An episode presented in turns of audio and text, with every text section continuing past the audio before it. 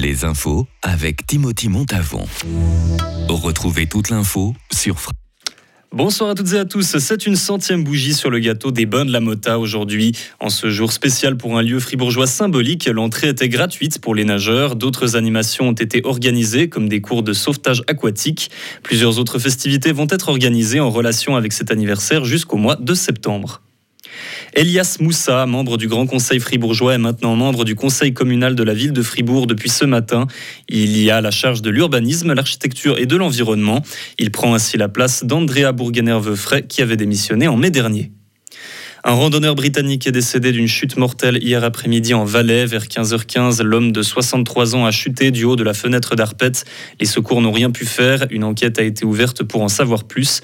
Comme beaucoup d'endroits dans le monde en ce moment, la Suisse est sous le coup d'une vague de chaleur.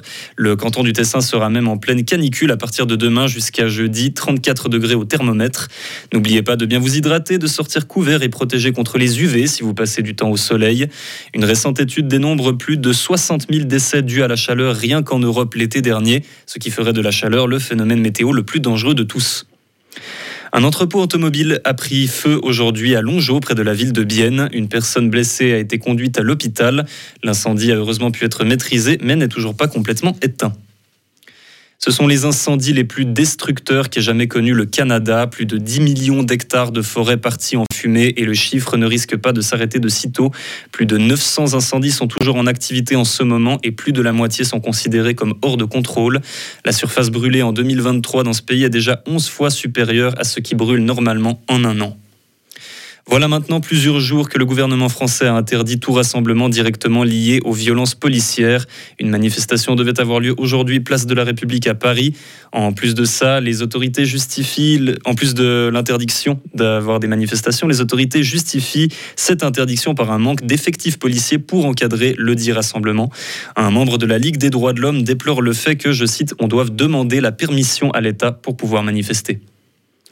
Une grève de personnel a cloué au sol un millier d'avions dans les aéroports d'Italie aujourd'hui. Ils demandent tous à ce qu'une nouvelle convention collective de travail soit établie. Matteo Salvini, ministre des Transports, a lancé un appel au bon sens et à ne pas faire en sorte que la grève s'éternise par respect pour les autres travailleurs et les touristes. Une petite lueur d'espoir brille peut-être sur le conflit au Soudan. Les forces nationales et les paramilitaires reprennent les négociations aujourd'hui. Les affrontements font rage depuis quatre mois maintenant et ont déjà causé la mort d'au moins 3000 personnes. Au cours des derniers mois, plusieurs accords de cessez-le-feu ont été établis, puis tous violés les uns après les autres par les deux camps. Les experts disent que le conflit s'enlise maintenant dans une guerre d'usure et que le résoudre par des pourparlers risque d'être très difficile.